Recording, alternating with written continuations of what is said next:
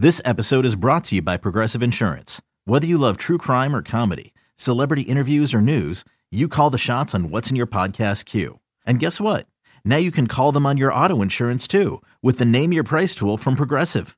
It works just the way it sounds. You tell Progressive how much you want to pay for car insurance, and they'll show you coverage options that fit your budget. Get your quote today at progressive.com to join the over 28 million drivers who trust Progressive. Progressive Casualty Insurance Company and Affiliates. Price and coverage match limited by state law.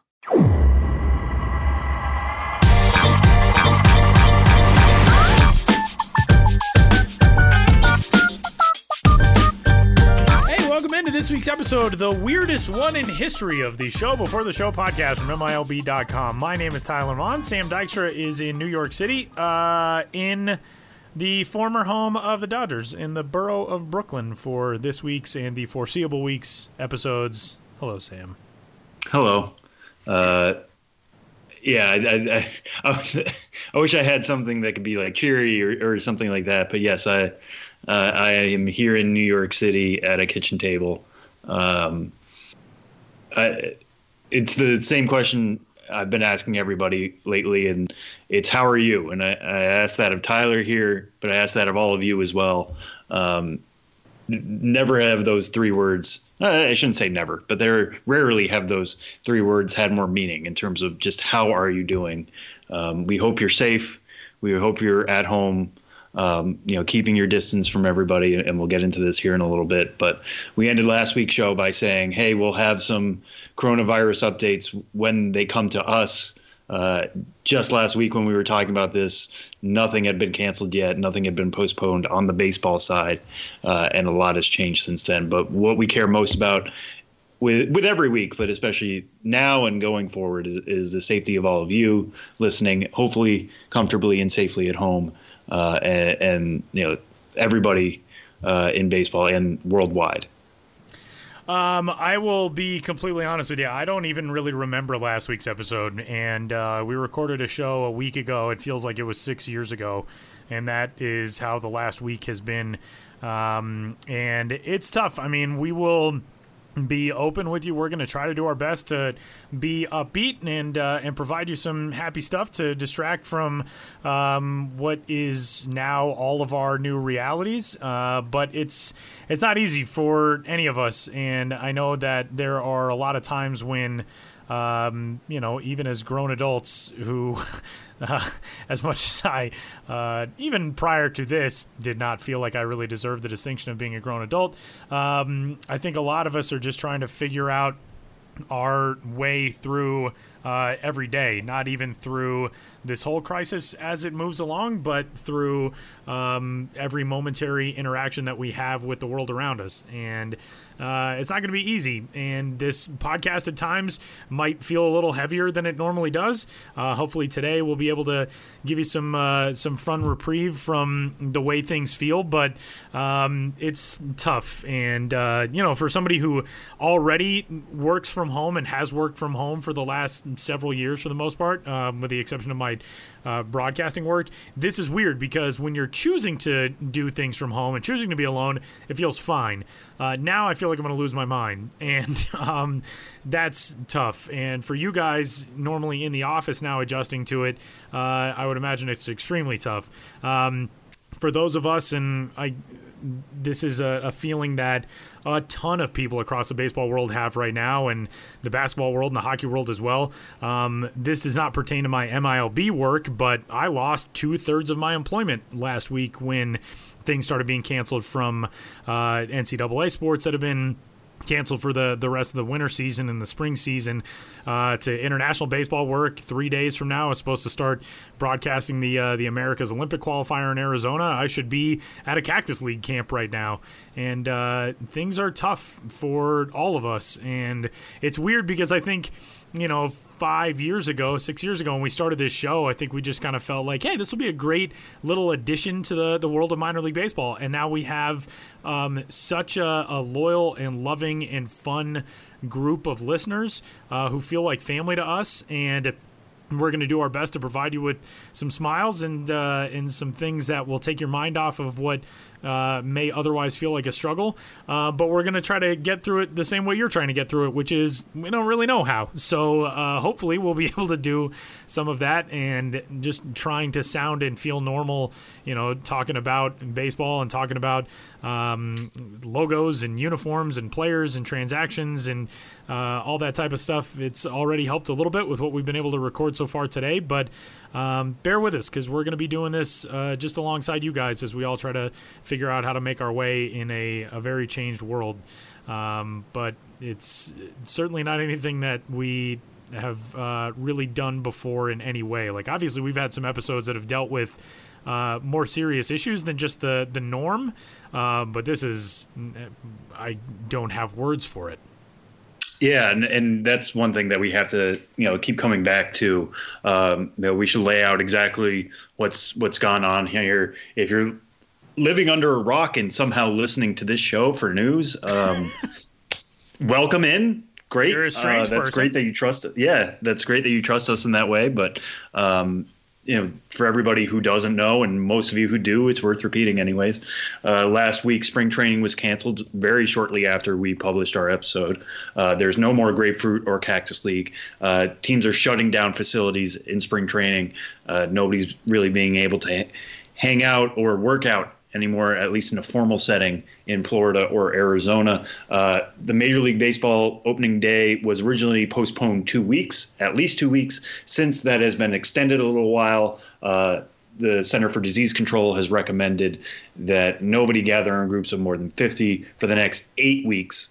Uh, that might be seven weeks now from when they said that. Uh, so Major League Baseball pushed that back even further, as you're probably knowing and hearing from everywhere you really shouldn't be in a group of more than 10 uh, anywhere anyways. Uh, obviously that affects minor league baseball as well. Right now minor league opening day was scheduled for april 9th that's being pushed back indefinitely. We don't have a timetable on that.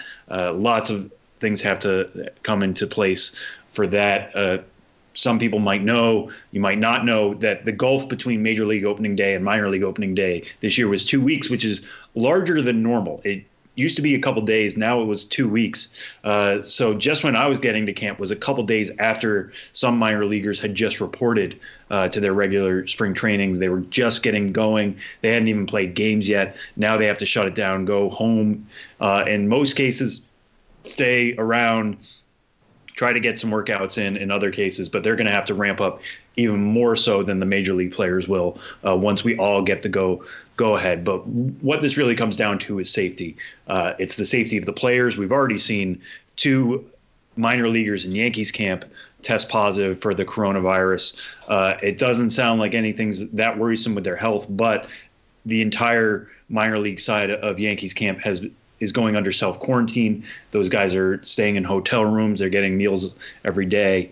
Uh, we don't want that to spread. That's why all of our writers are working out of home. That's why a lot of ma- minor league front offices are all working out of home now. We're trying to contain this the best we can. Uh, if you are able, please stay at home.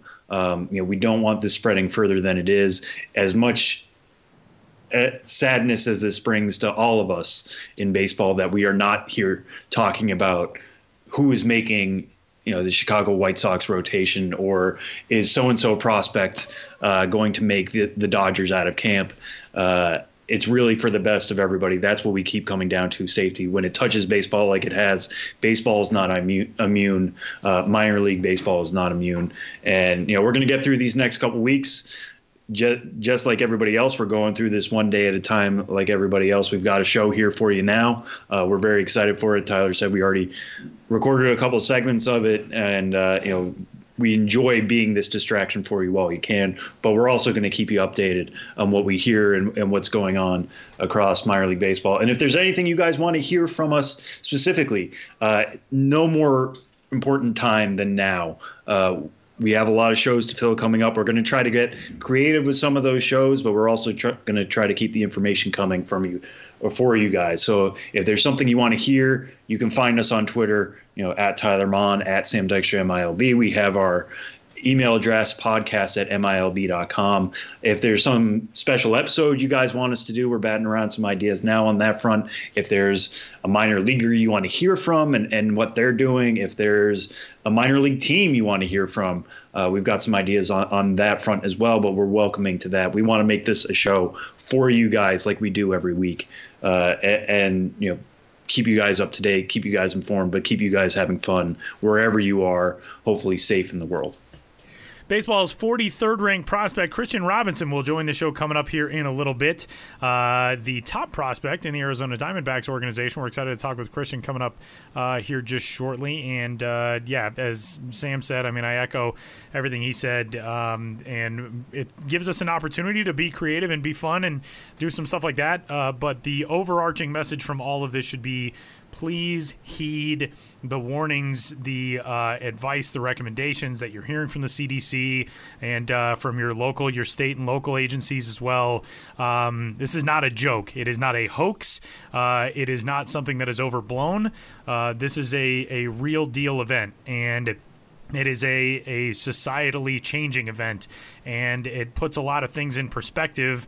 Um, I think, on the one hand, you know, I always used to joke with people working a job as a, a sportscaster and a writer, and I kind of regret making this joke now, but I always used to joke, you know, if the apocalypse hits, this is like the first industry that's going to go. It's not like me talking about sports on the radio or writing about things really uh, anything that the, the world is hinging on. And yet, simultaneously, even while things change, it's it's neat for us to see how much we all love sports and how that continues to carry us through.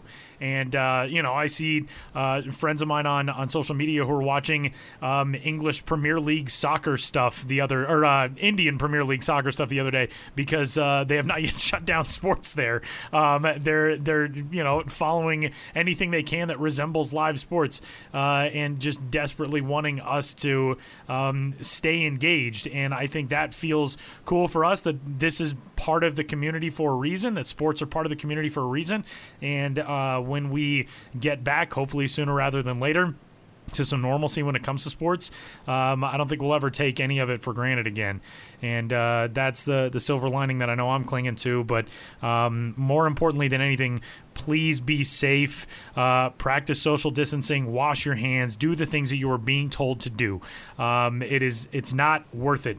I understand that everybody loves St. Patrick's Day. It is not worth it to go out and have drinks and risk spreading something to somebody who is vulnerable. Um, you know, my mom is 72 years old and has asthma, and I am terrified as to what that means. So I'm trying to keep her bubble wrapped in her house, and she annoyingly refuses to listen to me in uh, large part. Um, but that's the those are the important things. Your health is the important thing.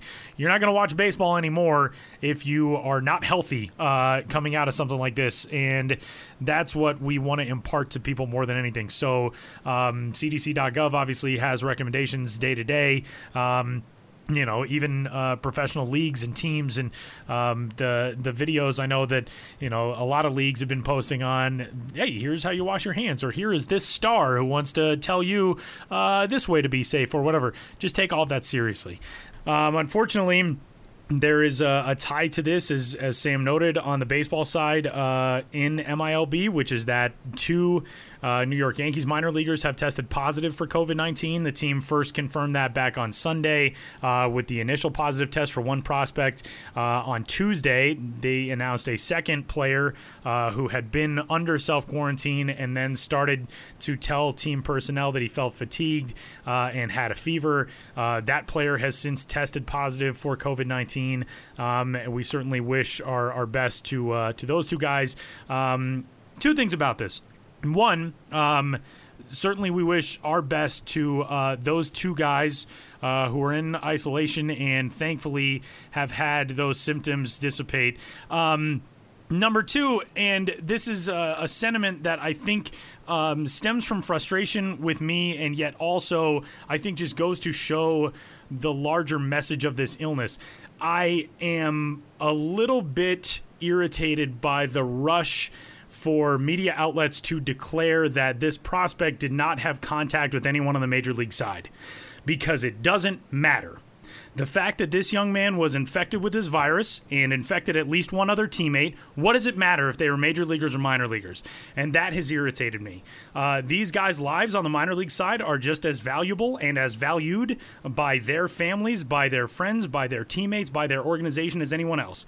And the fact that it was pointed out so quickly oh, well, don't worry, he didn't have any contact with the major league side that irritates me because these guys' lives are important.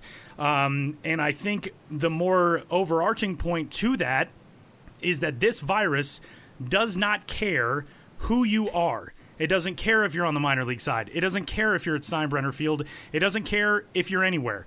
It can infect anyone. Uh, the symptoms can be horrible, even if you are young. Uh, it can claim your life, even if you are young. And that is something that people need to take seriously. And I think, you know, we look at Kevin Durant. Kevin Durant hasn't been healthy, hasn't been playing basketball the entire season. He's got it. Um, Rudy Gobert, who unfortunately has been kind of turned into a uh, a pariah for this issue because of the way he acted with his joking about not having the virus and touching the microphones and, frankly, acting like kind of an idiot, which he admitted. Um, this this stuff is serious and it's it's horrible that we are discussing this with two guys in professional baseball having been infected uh, but it goes to show it doesn't matter who you are or where you are. This thing is here and you have to be smart about it. And we obviously share and uh, and continue to um, give all of our best thoughts and wishes to the families of both of these guys and uh, these players. We are unaware of their identities. It doesn't matter uh, as to their identities. What matters is that they get better and that it helps us all to learn that this is a real issue for all of us. Yeah, no, I, it, that goes back to what I was saying too before. Baseball is not immune from this. Um, none of us are immune from it until a vaccine, and we need to rely on uh, medical workers, medical experts to get us to that place. My sister is a nurse. Uh, she works every couple days at, at a hospital in Worcester, Massachusetts. Um, you know, she's taking all the necessary precautions to be okay. Uh, but this is an infectious disease. This is something that spreads. It, it doesn't take much uh, to get from one person to another. So just heed the call. We'll, be here for you. The fun will still happen. Um, but take this as seriously as you can. We're coming to you straight into your homes for a reason. Uh, we're not inviting you out to the ballpark to gather around and listen to our stories. We'll we'll come to you. You stay there. You stay safe, uh, and, and, hopefully in a couple weeks, months, what what have you, uh, we'll all be out of this and uh, safe and healthy, and and looking forward to a promising 2020 season. We do have a lot of good stuff coming up on the show today. Kristian Robinson, as noted, the top prospect in the D-backs organization is on the way. Benjamin Hill, uh, we haven't haven't talked to for the last two weeks. Ben was uh, out of town, and then we had our spring training stuff getting started and all that. Uh, we'll hear from Ben in a little bit, and then. This is uh, a segment that we, Sam and I, have been discussing for the last couple of months, and unfortunately now is uh, it starts in a, a, scenario where frankly, we need to add a segment because we're not really going to be able to do ah three strikes. Here's three topics from spring training this week to talk about. But Sam and I have been discussing for a while that we wanted to start uh, incorporating our writers from MILB.com more from week to week. We get so much good stuff put up on the site uh, and we will probably start going back through some of the stuff from the off season uh, that we have had up on the site that maybe you've missed. Um, but rob terranova will join us here in a little while um, to discuss a story that he's got up on the site. As of today we're recording on wednesday the 18th on uh, white sox pitching prospect zack burdi who's kind of fallen off the radar a little bit over the last couple of seasons uh, due to injuries. But we'll be hearing from uh, our writers a lot more which is going to be a lot of fun for us and uh, hopefully a lot of fun for you as well. And as Sam noted, um, if you have ideas, if you've got questions, if you've got thoughts, if you've got um, concepts of what you think would be fun to hear us talk about uh, on the show, get in touch. Podcast at MILB.com. Uh, at Sam Dykstra, MILB for Sam. And I'm on Twitter at Tyler Maun. And uh, we'll have some fun with it. And we're all here with you, and uh, and we love you for however long you've been tuned into this show. It has been incredible to us the following that we've been able to gain over the the five six years now that we've done. Uh, this show. I think earlier I said four or five. Now I'm saying five or six. I'm just going to start adding every time. I, you know, for the 16, 17 years we've done this show, it's been great gaining this following. But um, get in touch. We're uh, we're a family for a reason with minor league baseball, and uh, we are our own certain brand of weird. Obviously, as uh, as you've probably come to know, listening to this show over the last you know 10 11 years and uh, so if you've got some stuff that you want us to do uh, or talk about or cover or whatever it is get in touch and we will be uh, we'll be happy to oblige does that does that sound good for a first segment? Should I toss to this Kristian Robinson? Is that what I, I, I think so. Yes. Let's do it. Let's do it. Kristian Robinson, the top prospect in the D-backs organization, coming up.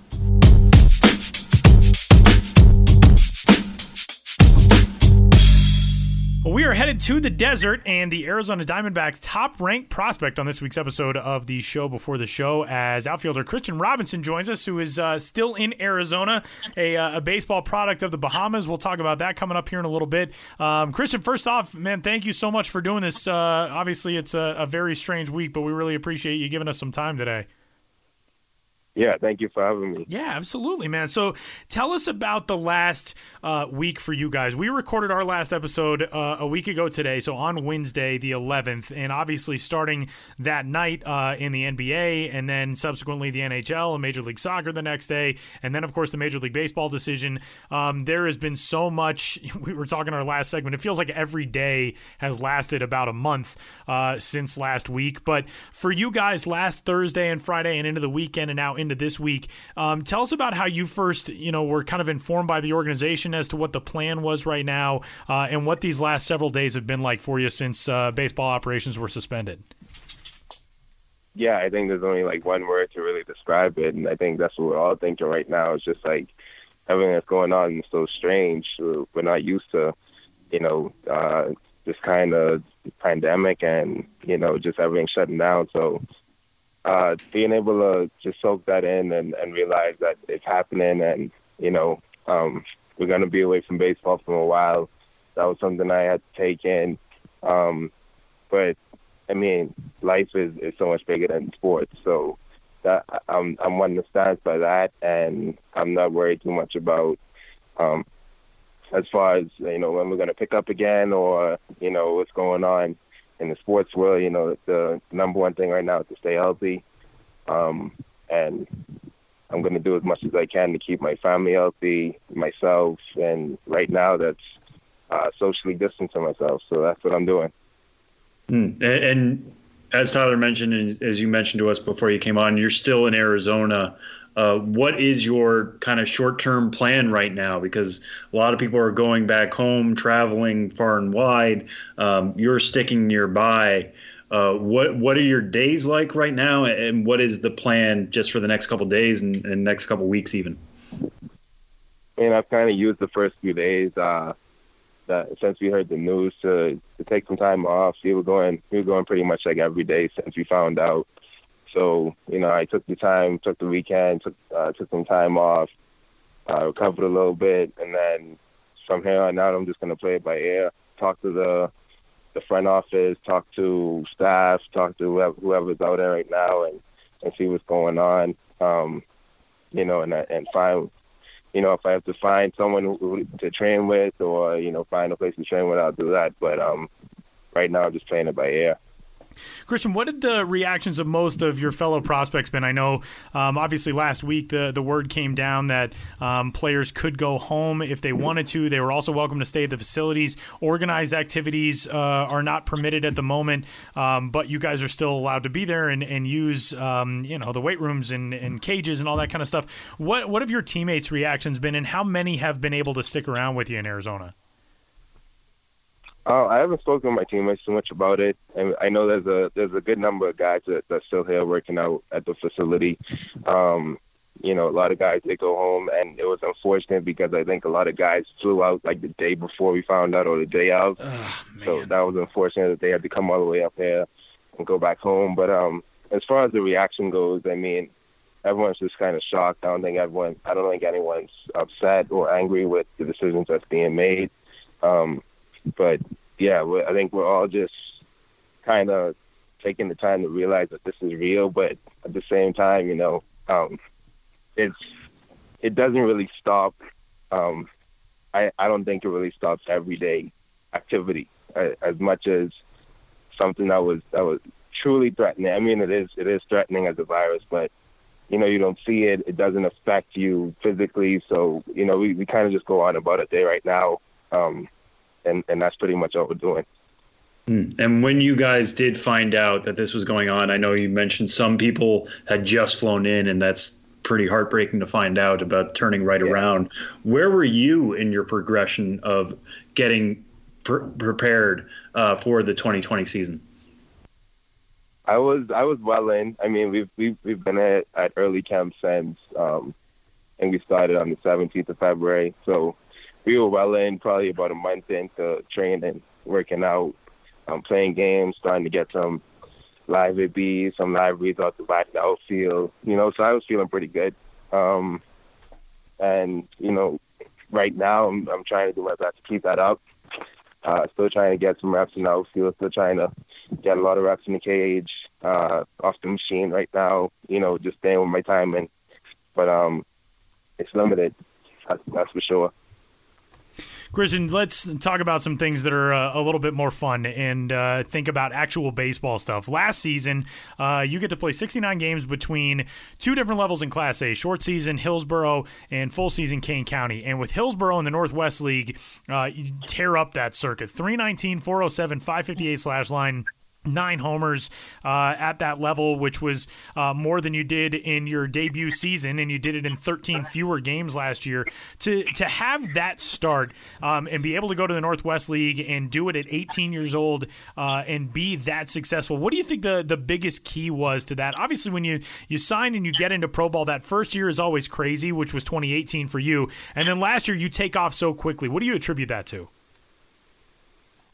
Um, just finding that groove, finding uh, what works for me every day, finding my routine, sticking with it, trusting in it. Um, you know, I I found my swing uh, really early in the season. I kind of lost it, and, and I and I got it back early in the season, and you know, I I tried to do everything to just keep it and and make sure it didn't go anywhere. And that was um, through just like my normal routine, my daily routine in the cage. Um, you know, my my mentality going up to the plate kind of kept that simple. So, yeah, that was the, that was the, that was the biggest thing. Just making sure I have my key points to hit before um, seven o'clock every day. Hmm. And when you talk about finding your swing, uh, one of the big things for you is your power potential. You played last year, the entire year at age 18. You didn't turn 19 in, until December. That puts those numbers even to bigger context.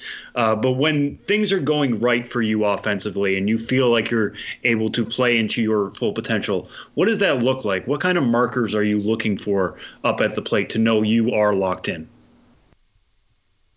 Um, I think it, it goes back to what I just said, just keeping it simple. Uh, just knowing that, you know, I I, I know I could do a lot of damage if I just stick with uh, stick in my zone, stick with what I do best, and that's just you know hitting the strikes, hitting hitting the ball on the middle, hitting the mistake, um, and you know I feel like I capitalized a lot last year on the mistakes, and uh, when you do, it looks it looks well, it looks great like how it did last year, and if you don't, then that's when you have to struggle. But yeah, just keeping it as simple as I can, uh, narrowing it down to just you know seeing my pitch in the middle of the plate and just swing, taking a swing at it, taking a hack, and seeing what happens.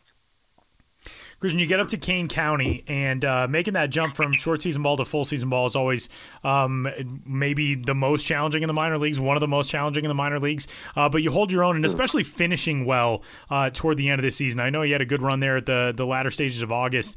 Um, going from Hillsboro to Kane County, what was the biggest difference in that jump in levels for you and for how pitchers approached you and all that type of stuff? What was the, the biggest difference between those two sides?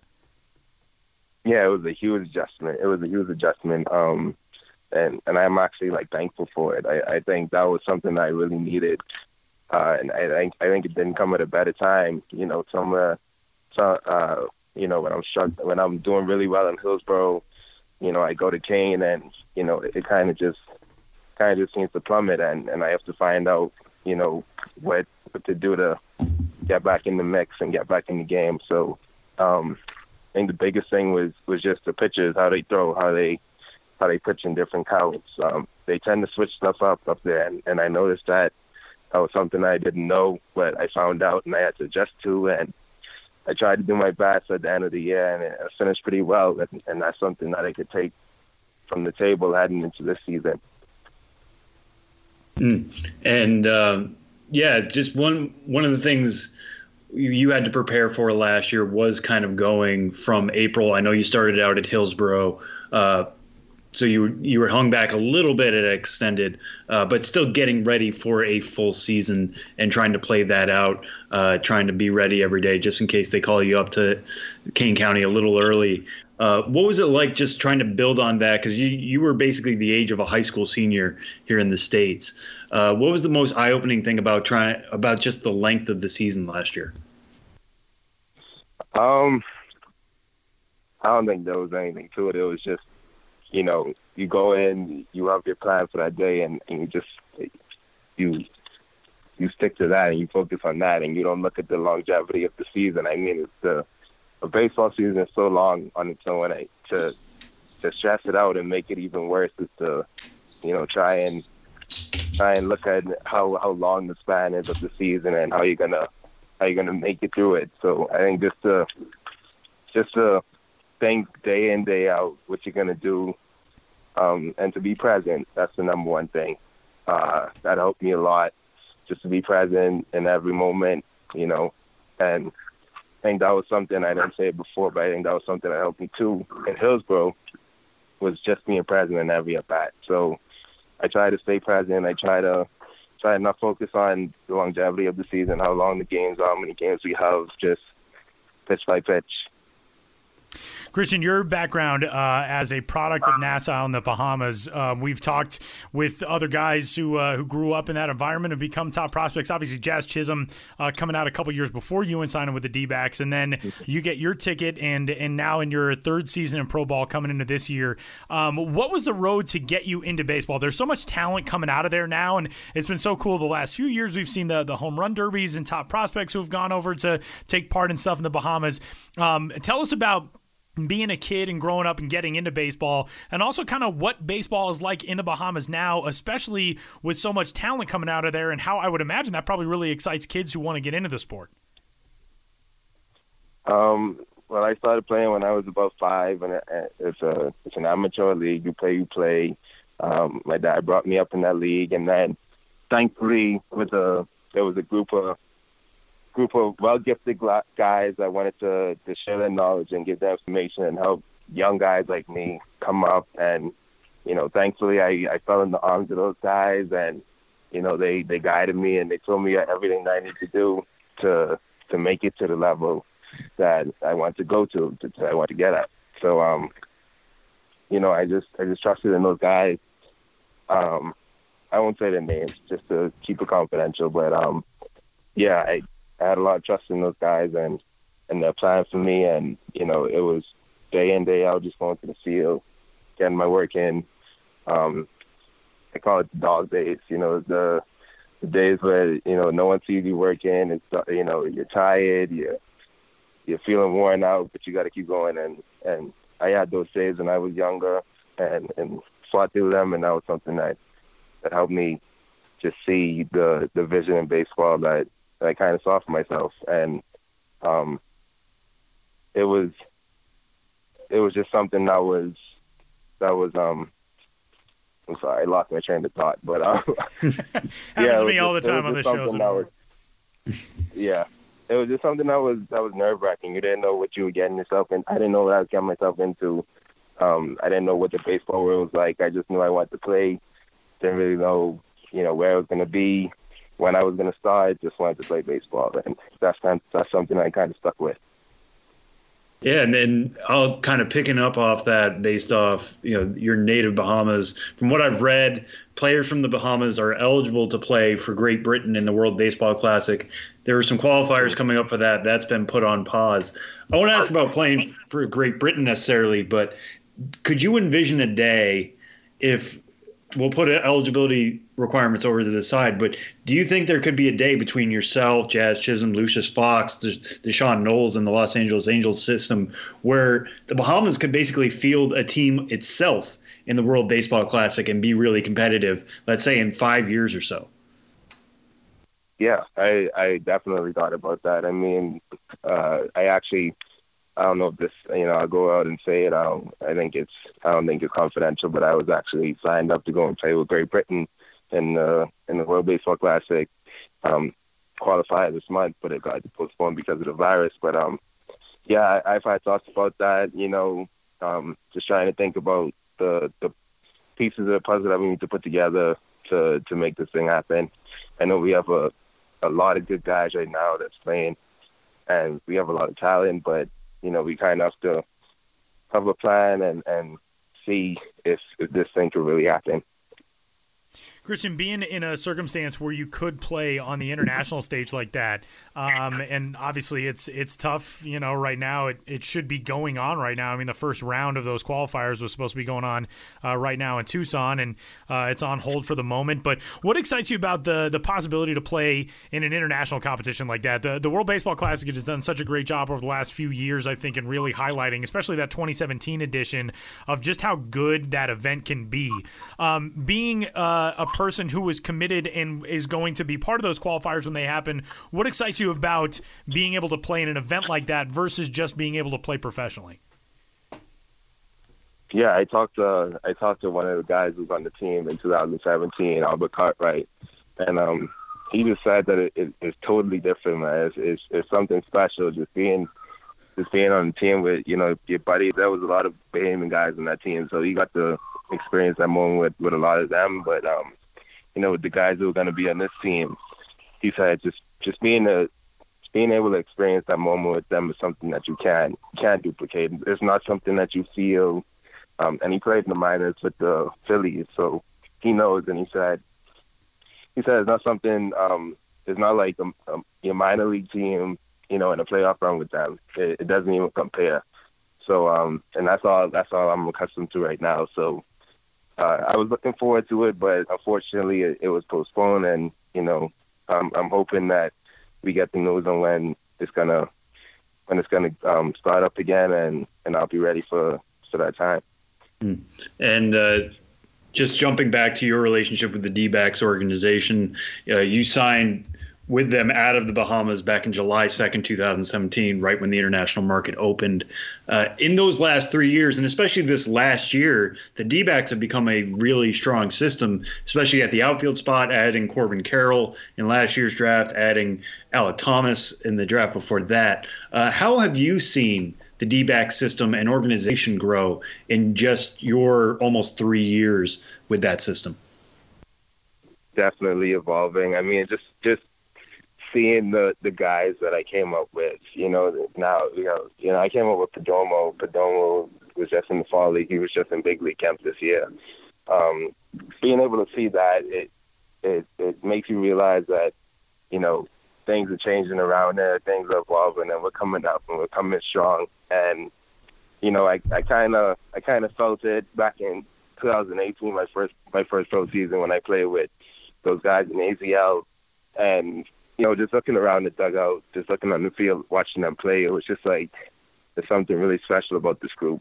Um, I came up with Alek, and you know, he was he was number one last year, and he had a really good season last year, and um, you know, it's they're, they're doing something special and they're working towards something. So, you know, out to the D-backs fans, I just hope that they're uh, but keeping that trust in us and, and hoping that uh, it turns around and, in a few years to come. All right, Kristian. Well, we'll end on this one. Uh, I was asking this question of a couple guys in, in, spring training last week before the cancellation came, and I think this question is even more pertinent now since it's going to be a while until minor league baseball comes back. Uh, but based on your experience, whether it's the AZL, whether it's Hillsboro, whether it's Kane County, what is your favorite minor league story or memory? Whew, my favorite minor league story or memory. Um, that's a hard one. Let's see. Uh, oh, my my first game, my first my first pro game in front of like a a legitimate audience. You know what I mean? A, a legitimate crowd. It was in Missoula, uh, 2018, uh, a couple years ago and I remember it was a home game. It was my first game, and it was pretty crowded. It was like Friday night, so all the kids are out, and I just remember like the first play, like the first inning. Um, I was really nervous. I was hoping like, oh, I hope I don't miss a fly ball, or you know, they hit a fly ball on me and I and I get a bad read or something like that. But uh, there were two outs, and this guy hit a laser to um, Blaze and shortstop Blaze Alexander, and I remember he just jumped up and caught it, and I just remember like the crowd just like, just like bursts of of noise. That, uh, you know, the the screams, the, the the clapping. I just remember that that reaction, and I was just like, like this is really football. Like this is something different. So that was probably my my favorite moment. Um, something that stuck with me ever since. That is awesome. That is an awesome story, and uh, that, that is all the stuff that we're hoping to get back to way sooner rather than later. And uh, Kristian Robinson, yeah. the top-ranked prospect in the Arizona Diamondbacks organization, uh, who is still in AZ and getting set to go for uh, whenever things get rolling, and whether it's uh, in Kane County or Visalia or or making that climb up uh, to the higher levels this year. Kristian, best of luck um, in 2020. Obviously, stay safe and stay healthy, and and we'll see you back on a field um, sooner rather than later. And thanks so much for making the time for us today, man. All right, thank you. Appreciate it.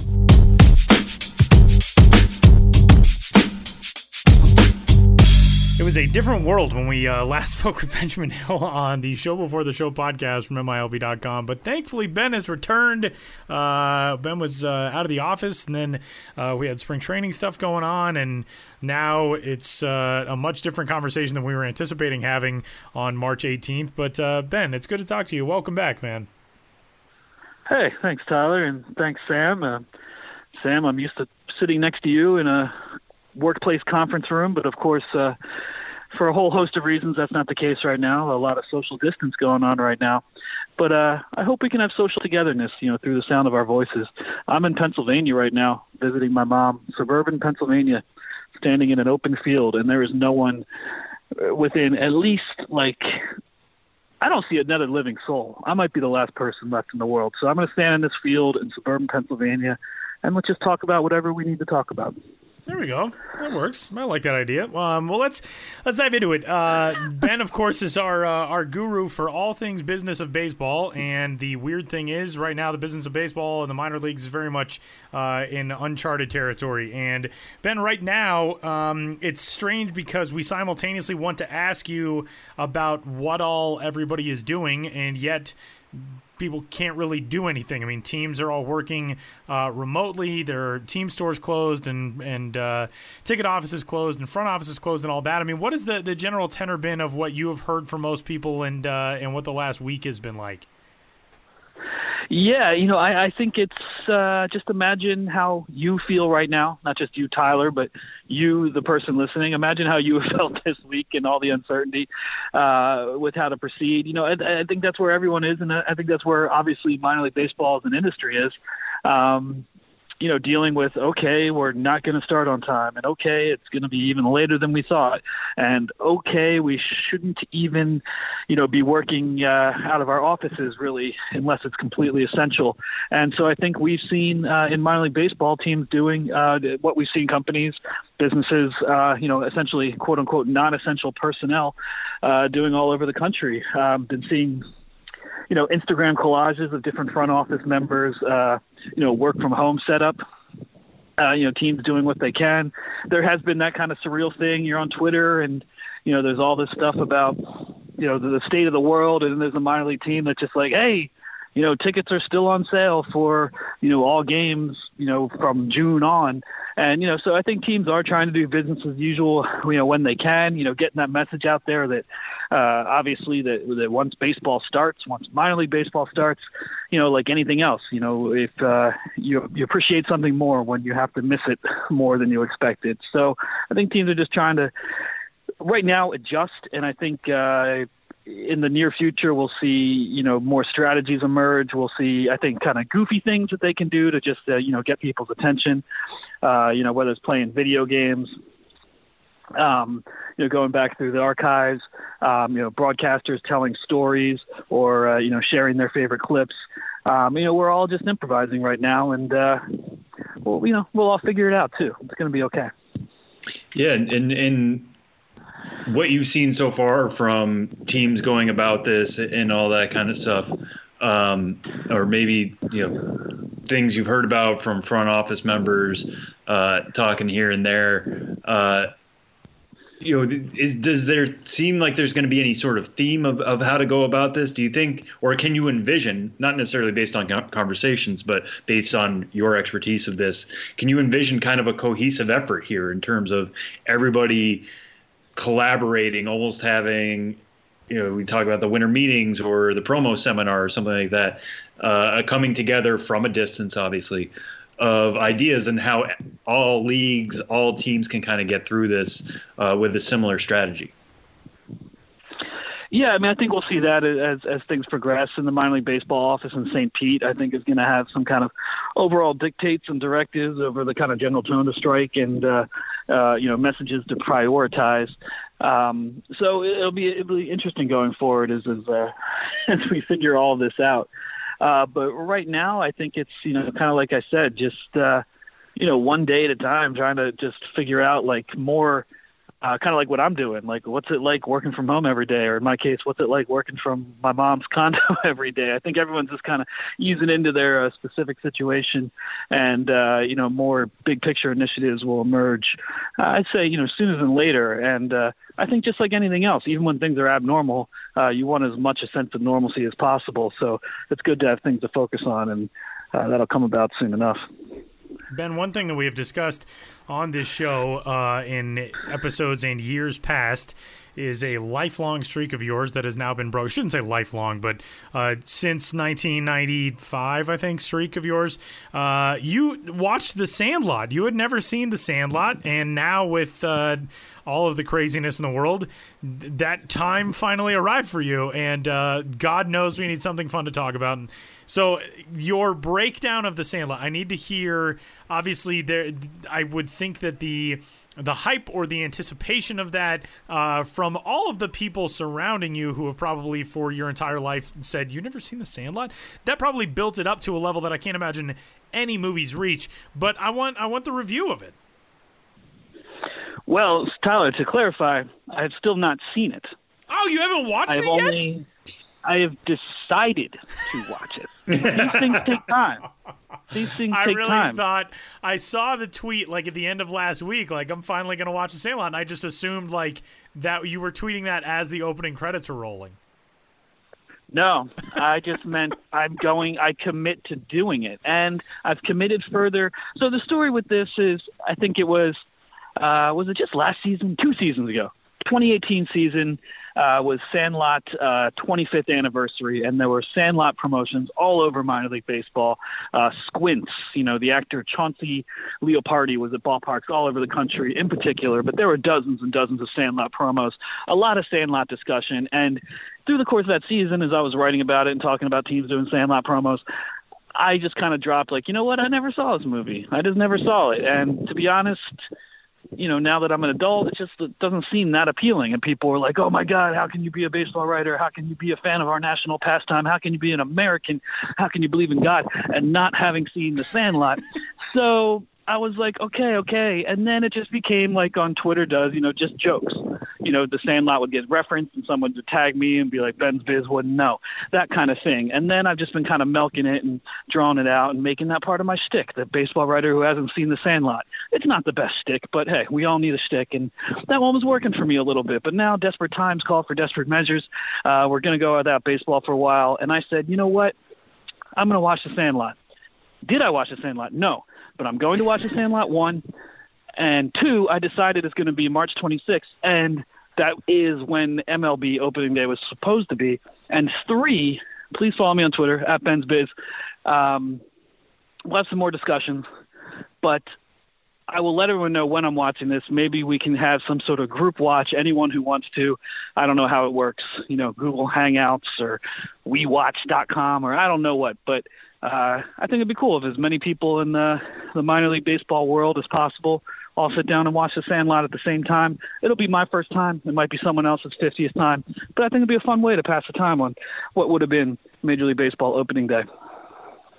Are there any other movies we can do this with? Like, I know we we're taking everything one day at a time, so I guess we got to take everything one baseball movie at a time. But is there any other baseball movie you haven't seen that we could maybe do like a pre- preview or coming attraction to beyond Sandlot?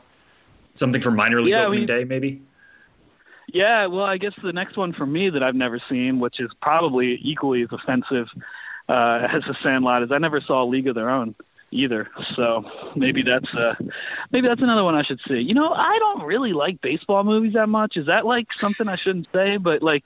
Uh, Field of Dreams, I loved it as a kid, and then I watched it as an adult, and I could not stand it. And now I feel like sacrilegious saying this, but I didn't like it at all. like Maybe the- because I read the book. That's like the old man baseball writers. Uh, cl- not not saying you. I'm saying like there is a cottage industry in old man baseball writing uh, on the national landscape of is Field of Dreams good or bad? But I think that I think you have a correctly nuanced take in that at one time in life for people, I think it was probably amazing, and now you watch it different time of life and it's not good. But it's mind numbing sometimes how that movie just the opinions that people have to have about Field of Dreams for whatever mo- reason is uh, somewhat exhausting. It's also a very good joke uh, in the British sitcom Peep Show uh, about Field of Dreams, in which uh, in which Mark says to Jeremy, one of the the main characters, "Your inspiration is Field of Dreams, a movie about a man who builds a baseball pitch in his garden." Because it's British and it's a pitch in a garden. Um, yeah, uh, it's you know, I Field of Dreams. I have actually shied away from rewatching since I was like in high school because I have good memories of Field of Dreams. I remember liking it, and now I don't want to watch it and hate it and be crotchety, angry old guy. Yeah, that's what happened to me. And I'd read the book, and in the book, the James Earl Jones character is J.D. Salinger, Yeah. and then Yes. So that was kind of hard to reconcile that. The book is very good, and we're all stuck inside forever. So if you can get a copy of Shoeless Joe, or you can download it somewhere, it is a very good book. It is, and so I was having trouble kind of reconciling the two. And you know, in the movie, uh, the James Earl Jones character had kind of a, you know, a, a black radical past, and it was kind of hard for me to reconcile him and his character with this kind of sepia tone nostalgia for an era of baseball that was segregated. And I don't feel like they really reconciled those things. Maybe I'm now getting way too into it and thinking way too much, but I was kind of like, I don't know. I don't think he'd be that into this. But man, all right, let's let's let's talk about Well, no, I just want to throw this out real quick because I, I have thought about this before, and Tyler brought up the book, and I too have read the book. Uh, would all of these arguments happen? Would we all have this nostalgia for this Kevin Costner picture if it stuck to the original title? If it was just called Shoeless Joe? Field of Dreams feels, you know, it has its own aura to it. Uh, whatever. If it was just Shoeless Joe, if that was the only that's the only change we're making we're just calling it shoeless joe instead and almost by definition the uh, the focus changes to the guys coming out of the corn do we care about that movie differently do we even have this debate You know, I'm gonna interject a point here because there is a a real world parallel for this. Um, the Shawshank Redemption, when that movie came out, did not really do well in the theaters at all. And I've read some stuff that subsequently there was a lot of analysis that people thought it may have been to how underwhelming that name was. And when people saw a listing for it or they saw the movie poster with Morgan Freeman and Tim Robbins just like staring vaguely off camera, nobody knew what it was about. Nobody understood the story. Nobody had any concept of how good it would be from the name. Uh, and then all of a sudden it gets to VHS and it's running on cable and it's, you know, blowing up. Uh, in the late 90s and early 2000s, and now it's a classic. But when that movie came out, it really wasn't that well received, uh, or at least that um, widely received by audiences. So that's a good point. Maybe that is a movie called Shoeless Joe. Certainly, I don't think strikes the same heartstrings as Field of Dreams as a title. Yeah, Yeah, I, I just would to- agree with that. Just to pick up on that too, I guess to answer my own question, but piggybacking off of what you said, Tyler, we just had an, another example of that last year with Doctor Sleep, which was the sequel to The Shining, but nobody knew it was the sequel to The right. Shining because it doesn't. It's not The Shining Two. Yeah, it wasn't called The- Shining 2, more Shining in. I was gonna say Shininger, but Shinier. yeah, sure, Shinier. uh, yeah, but that that is a good point. I, I don't know. It's it's interesting. We play this game all all summer or all spring if we needed to in terms of movie titles, but just something to think about with Field of Dreams.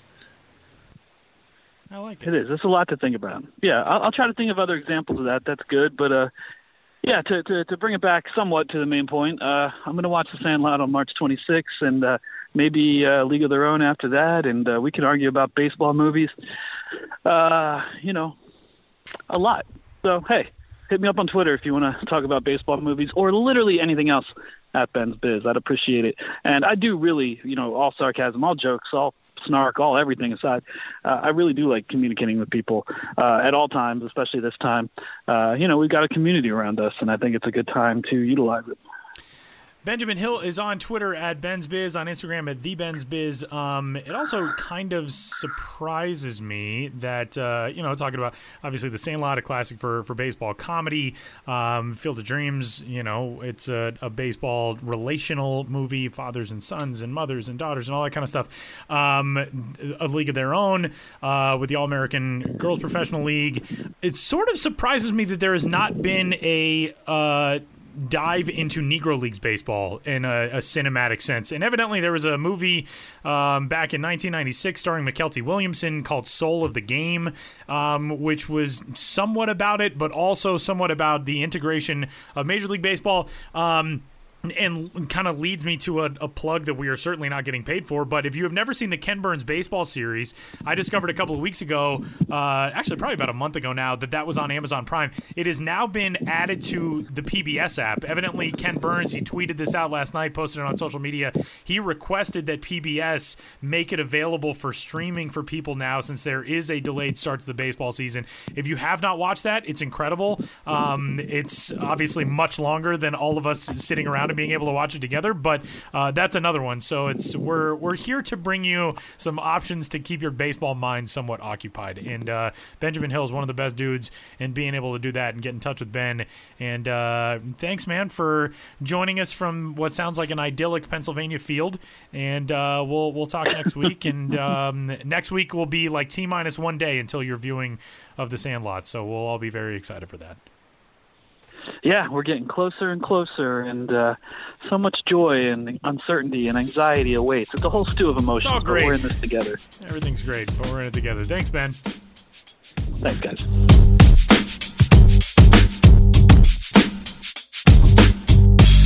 Rolling along on this week's episode of the show, we continue uh, diving in with MILB.com's own writers. And Rob Terranova joins the show for a story that he's got up on the site as of right now. You can go check it out at MILB.com about uh, Chicago White Sox 17th ranked prospect Zack Burdi, who might be a guy, even if you're a White Sox fan, that you haven't heard about in a little while. And we're going to dive into why that is. But uh, Rob, good to talk to you, man. How are you? Good, good. Hanging in there, just doing my part in quarantine like everyone else, it seems like. How you doing, Tyler? Doing all right, man. Uh, it's good to talk to you. And this is a great story. It's up on the site right now, um, and it's about a guy who, coming out of college and into the first round of the the 2016 Major League Draft, looked like man, he's going to be in Chicago in no time. 26th overall pick that year. Uh, Zack Burdi jumps into pro ball and really, really strong debut season. He pitches between three levels, uh, four levels actually that year. Started out in the AZL. He was only there for one inning, but uh, got some time at Class A Advance, got time at Double A, got time at Triple A. Uh, and then, really, over the last few seasons, he's been derailed, and it's been injuries, and it's been all types of stuff uh, on the road coming back from various things. Um, give us kind of the, the lowdown on this story and how prime Zack Burdi seems to be able to finally make that step back to where he was after his draft year. Yeah, it really is kind of just an unfortunate series of events for him. Uh, like you said, on the fast on the fast track, uh, White Sox make this investment. I believe is number 27 overall that year, and gets to AAA. The following spring, he's in big league camp. He's performing well. So here he is thinking, you know, he's basically knocking on the door to go play in the majors. And then he blows out his arm, uh, has to have Tommy John surgery, misses a year uh, in 2018. And then he comes back and he seems to finally be finding his footing again, uh, appears to be kind of back to where he was when he got drafted. And then he gets this really freak knee injury he said he's just doing some pregame stretching, and uh, he tears something in his knee, and it actually leads to uh, loosening the cartilage in his knee. And he said that it would shift into his quad, and when that happened, it made him completely immobile. So he was trying to rehab the injury, doing everything he can to avoid surgery. But he said that the medical staff all got together. They said surgery was the best route. So he had to shut down again. and he finally returned to action this spring, and really put up some impressive numbers uh, going after big league hitters. And I have to say, talking to him, he was in really good spirits about the whole thing. Said, you know, it, you can be down on yourself, or you can just look at this as an opportunity to grow and get better. And this really helped me get here, and and, and I think it's going to help me grow and really help me take that next step and be an even better pitcher in the majors. So he's back, he's healthy, and he's he's going to make an impact uh, for Chicago sooner than later, I think. Yeah, and one thing about Zack Burdi that always stood out to me was the you know, the flame throwing ability. If you know anything right. about him, the first thing you think about is 101, 102 miles an hour. The guy throws incredibly hard uh, coming out of college in your discussions with other people around the White Sox, you, are quoting, you know, White Sox director of player development, Chris Getz. You have quotes from the White Sox pitching instructor. Uh, where was he in terms of stuff this spring before everything got put, put on a hold? Because you know, it's one thing to be healthy again, but for him to be effective, he has to be throwing upper 90s, around 100 again. Where was he stuff wise? Stuff wise, he was showing really good velocity. Um, uh, they did mention to me that he was right where he should be for March. So just a tick or two under 100, but they were comfortable with where he was. They did make some tweaks to his mechanic, to his mechanics, excuse me, uh, to help him down the line, kind of prevent against future injuries. But he's kind of taken to all of it. Uh, I did hear that the ball was coming out of his hand really well, and they did some work on his slider to add tilt to his slider. So they think that that pitch, which was already a plus pitch, is going to be even better. Rob, when you talk to an organization about a guy who has dealt with so many injuries, um, it seems like the the conversation really heavily often leans toward how he's been able to approach those mentally. And I know Chris Getz said when they got him, they were really excited just to be able to draft him. Um, and it seems like sometimes, you know, we see this. I know Sam Carlson is kind of a similar story right now in the, the Seattle Mariners organization, a guy who was drafted, I think, that same year and has barely been on a mound since. Um, and yet it seems like the organization, even when you haven't gotten to see guys like him, guys like Zack Burdi on the mound quite as much, they almost become bigger fans of you in seeing how hard you're trying to get back at it. What was the impression that you got about how the White Sox feel about Zack Burdi as a person and the way he has, you know, tried to to attack this rehab and, and get back out on the mound? That was one thing that uh, Chris Getz actually raved about when I spoke to him. He was saying that they they are so impressed with his attitude and his work ethic, and and just the way he he doesn't really complain. There really hasn't been any any uh, you know he didn't really he hasn't really hung his head at all. It's always been okay. This happened. What's the next step? Where do we go from here? How do how do I get back to the mound as fast as I can? And it, it's kind of been on both sides. Chris Getz on, on one end raving about his attitude and his work ethic, and on the other side, uh, Zack Burdi was saying that he felt really appreciated and supported from the organization and that he, he never felt like they turned their back on him or anything.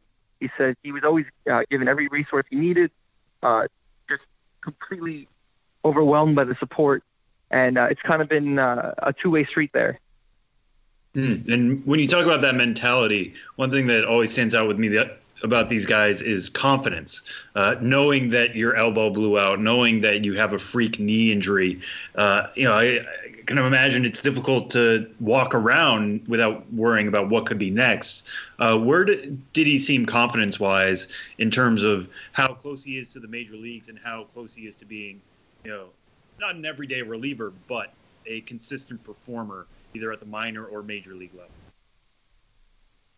I, it's funny. I actually asked him. I said, uh, "How are you feeling health wise?" And he said, "I feel great."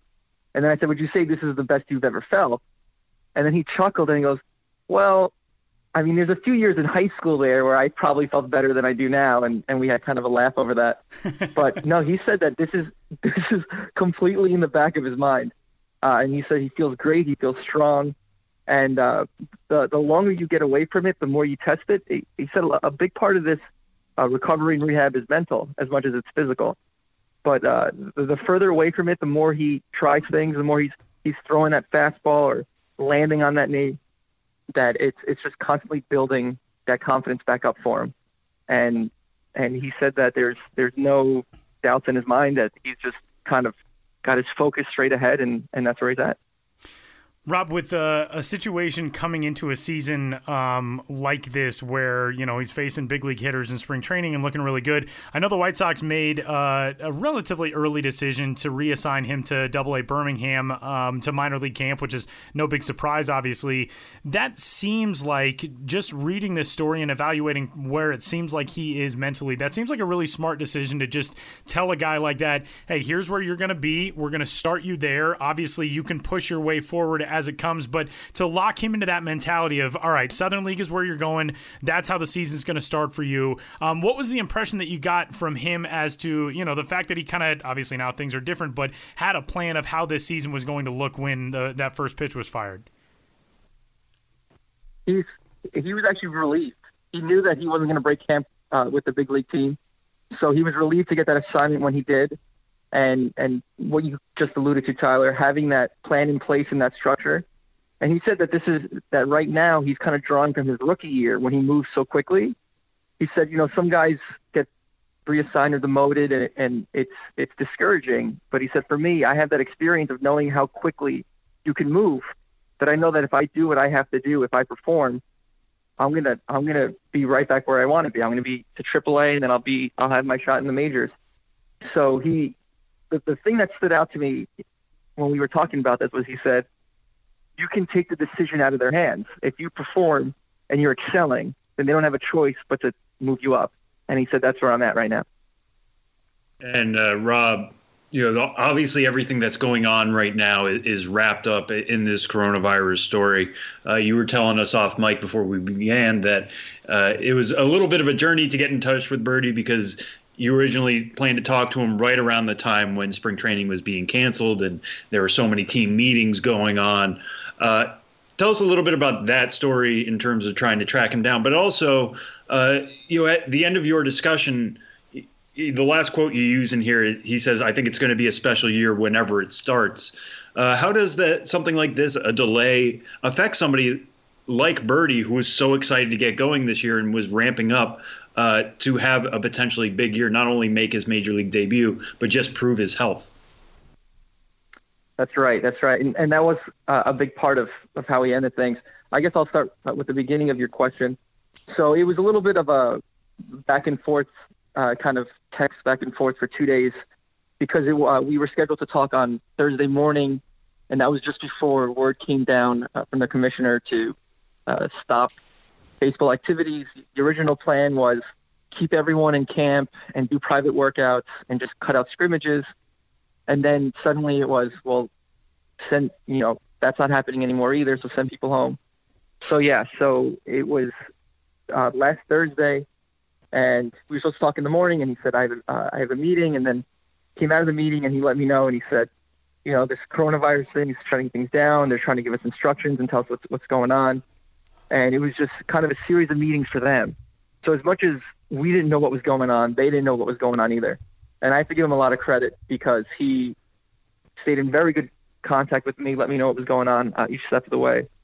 And uh, obviously, we, we got the, we finally got the conversation done in, I guess, about 48 hours later, essentially. But yeah, it was it was just a really hectic time as far as everyone was just trying to get the information they could and then relay to the players, but it was so fluid that it was constantly changing. The message kept changing. So it was uh, not just a, a uncertain or, or tenuous time for us, but it was for them as well. And then as far as getting started, I, I actually did ask him. I said, yeah, you know, you must be so revved up right now. How hard is this? And he said, look, you know, not just for baseball, for sports in general, you know, this, this is our livelihood and this is what we live for, but we have to put ourselves to the side right now for the greater good. We have to do right by the fans, we have to do right by the community. So, however long this takes, we just have to do our best to stay ready. And he was talking about just private workouts, staying sharp, doing whatever he had to do to make sure he stayed where he needs to be in order to excel when this, once the season finally starts.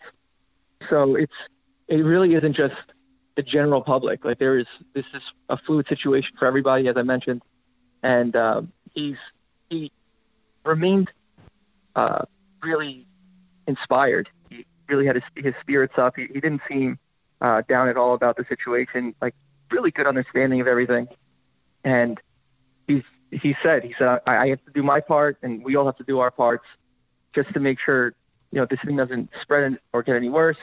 And then once we get some clarity on this, we'll be ready. And and that's where he is. Rob is on Twitter, Rob Terranova at Rob T Nova 24. Uh, he is one of our best people and uh, also one of the large legion of Boston University alum uh, alumni in the uh, MILB.com offices. And uh, this is a, a, great story to have up on the site right now. Is kind of our our first one back from last week's initial shock, and you should go read it and go follow Rob. And um, Rob, we can't thank you enough for the time, buddy. And stay safe and be well. And uh, soon we'll be doing this in in lighter circumstances and talking about more fun stuff. Looking forward to it. Thanks, guys.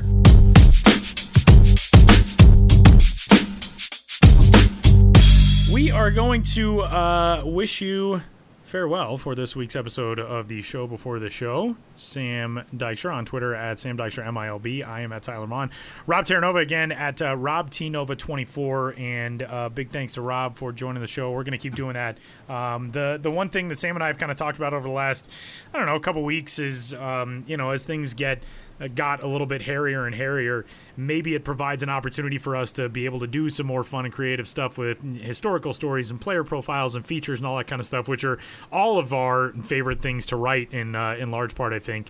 Um, so that's kind of exciting. And if you've got some stuff that you want to hear, whether it's on the podcast or see if we can dive into for a story or whatever it is, again, uh, get in touch and hopefully we'll be able to have some fun through uh, the next several weeks that we're uh, all waiting out uh, this this weird storm that we're in.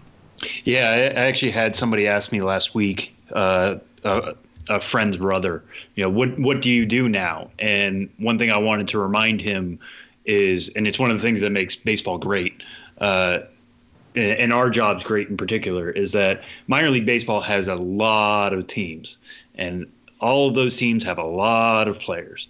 There are so many stories to tell. Yeah. In in minor league baseball, a lot of what I do. Everybody's got a story. You know. Exactly. Right. Um, a lot of what I do focuses on top prospects, but there are, you know, career minor leaguers. There are people just getting going. There are 38th round picks. There are first round picks who who have dropped and are trying to rebuild their stock. There's so much going around here. This well will not run dry.